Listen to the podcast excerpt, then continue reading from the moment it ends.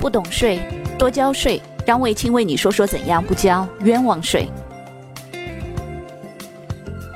本节目由汪卫青和喜马拉雅联合制作出品。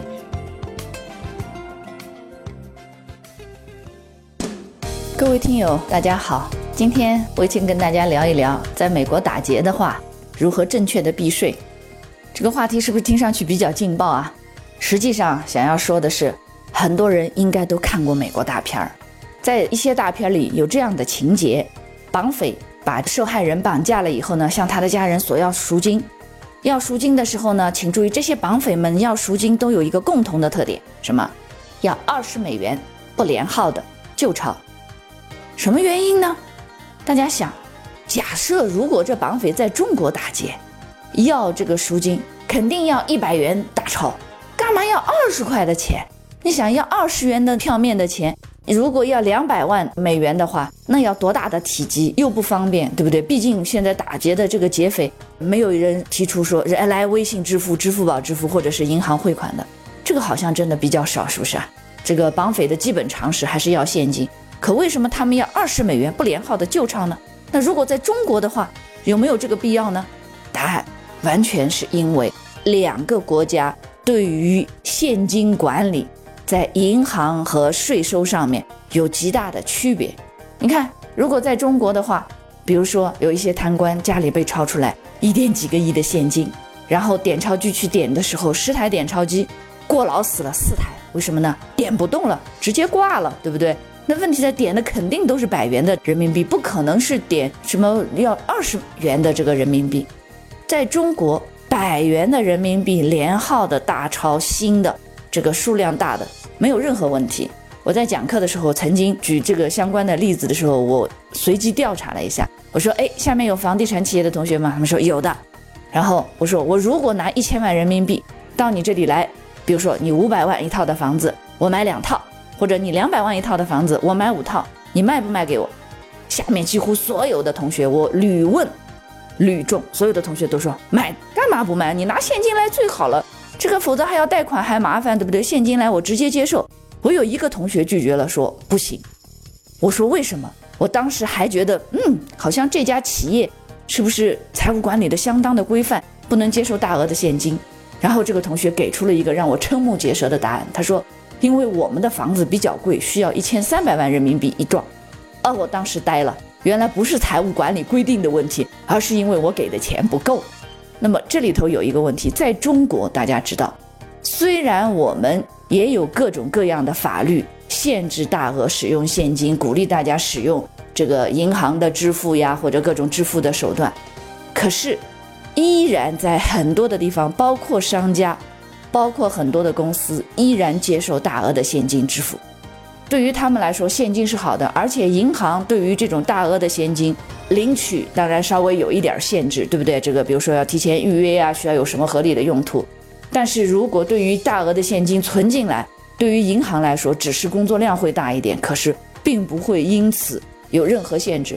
可是如果是在美国，现在有一些银行对于这种商家把大额的现金存到银行里来，甚至开始考虑要收取大额的保管费。你看。银行首先就不太欢迎大额的现金来存，当然取的话，这个它实际上是不受限制的。为什么？这是因为在美国有银行保密法。那么回到前头，我们来考虑说，美国的这个劫匪在打劫的时候，为什么就不要大面额的钞票，不能要新钞，不能要连号的？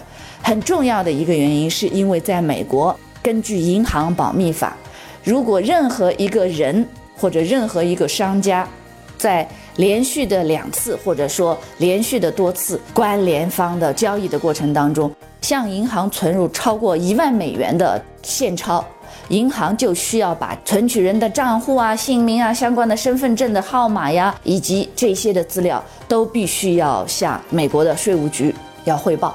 那么这里头就有个问题，而且根据美国的税务局和财政部所出台的。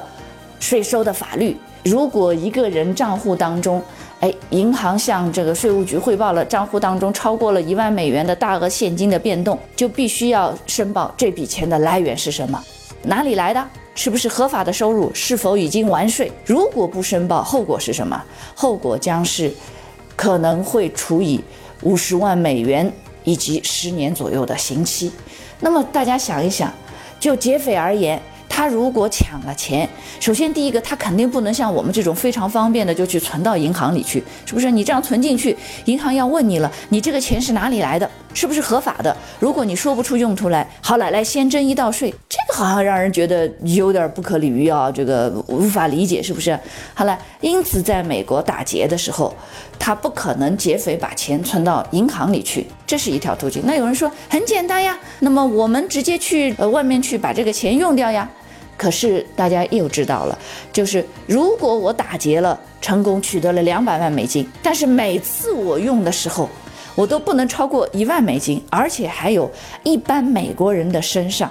据一些第三方的调查，准确不准确，我以前也没有办法能够去验证。美国人身上带大额的现金的人是非常非常少的。为什么呢？有些地方大家知道治安不是特别好，身上会带一些十美金、二十美金的小钞。为什么？有的时候也是预防一些意外的情况，而且在花用的时候比较方便。美国的这个金融非常发达，这个信用卡、用旅行的支票都非常的方便，所以那边人就是用现金的这个习惯是。非常的大额现金的习惯是比较少的，一方面是因为大额的现金带在身上也不方便，不如用卡刷起来比较方便；第二个带在身上也不安全。还有一点最主要的是，因为美国税务局将会非常的关注，呃这一部分大额的现金。那么这里头就有一个问题了，在。任何的这个企业或者是个人，哎，单笔或者两笔以上的交易当中收到了超过一万美元，就需要向联邦金融犯罪执法网络这个和国税局汇报。那么这一部分在汇报的时候，如果这种金融机构或者是商家没有汇报的话，会受到什么样的处罚呢？那么在这里，其实有一点大家可能要注意了。我们中国人经常在国内的时候，可能这个，特别是如果出去了，怕在外地取现金的时候是需要有手续费啊，或者不方便，有的时候身上会带现钞。而且实际上媒体也多次的爆出来，中国人或者是华裔从国内到国外去的时候，或者去美国的时候，经常身上会带大额的现金，而且还没有申报。因此，被美国的出入境局被直接没收。那么这里头就有一个问题，一定要提醒中国人在出国之前，一定要了解一下当地的关于现金管理相关的制度。因为中国人在我们国内已经太习惯于说用现金的交易了，这个特别是觉得有些地方这个刷卡还要有手续费呀，或者刷卡又不方便，这不如用现金方便。好了，习惯了身上总要带一点现金，觉得有安全感。那问题在于是在美国，如果你在入境的时候超过了一万美元，是必须要申报，而且申报的时候你必须要告诉这个出入境局的官员，你带这个钱是干嘛用的。当然，如果你的钱本身是合法的，税后的合法的钱，再加上你有一个正确的用途，他并不会对你怎么样。可问题，我们去的一些人可能本身英语又不太好，然后又说不清自己为什么要带这么多的现金，因为。这里头有一个问题，就是美国人对于大额的现金本身是抱着非常怀疑的态度的，因为他们认为说，要么是犯罪的，比如说这个贩卖毒品的，要么就是赌徒，还有一个就是劫匪，反正。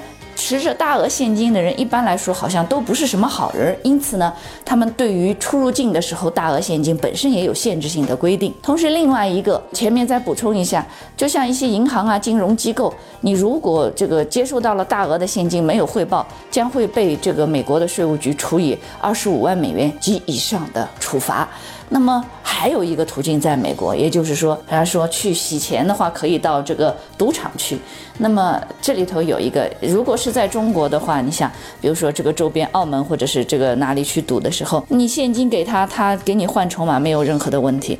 可是如果到美国，你用大额的现金换的时候，美国的赌场，大家要知道，也是一样要向税务局报税的，超过这个一万美元也是要向这个国税局去申报的。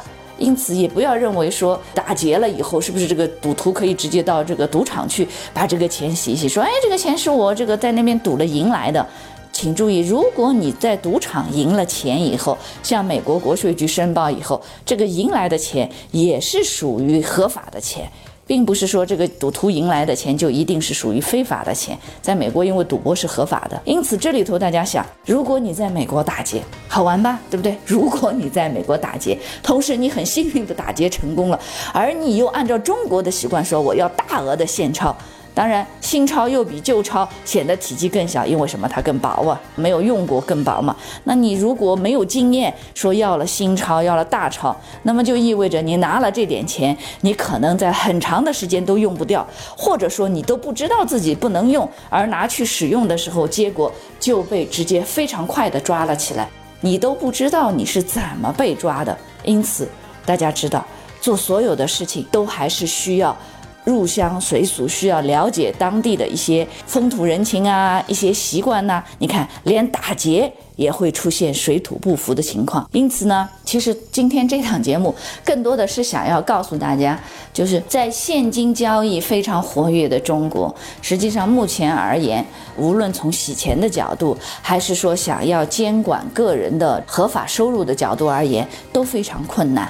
只有什么时候能够把我们大额的现金管起来了，那么才能够像美国那样说，连打劫都不敢要大额的现金了。那么你想，如果连打劫都不敢要大额的现金了，那么贪腐要了那么多大额的现金有什么用呢？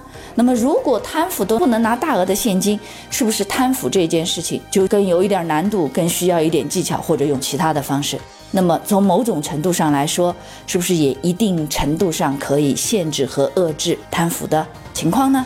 当然，这个是卫青的一家之言，本身的意图是想跟大家分享一些有趣的税收知识。谢谢收听。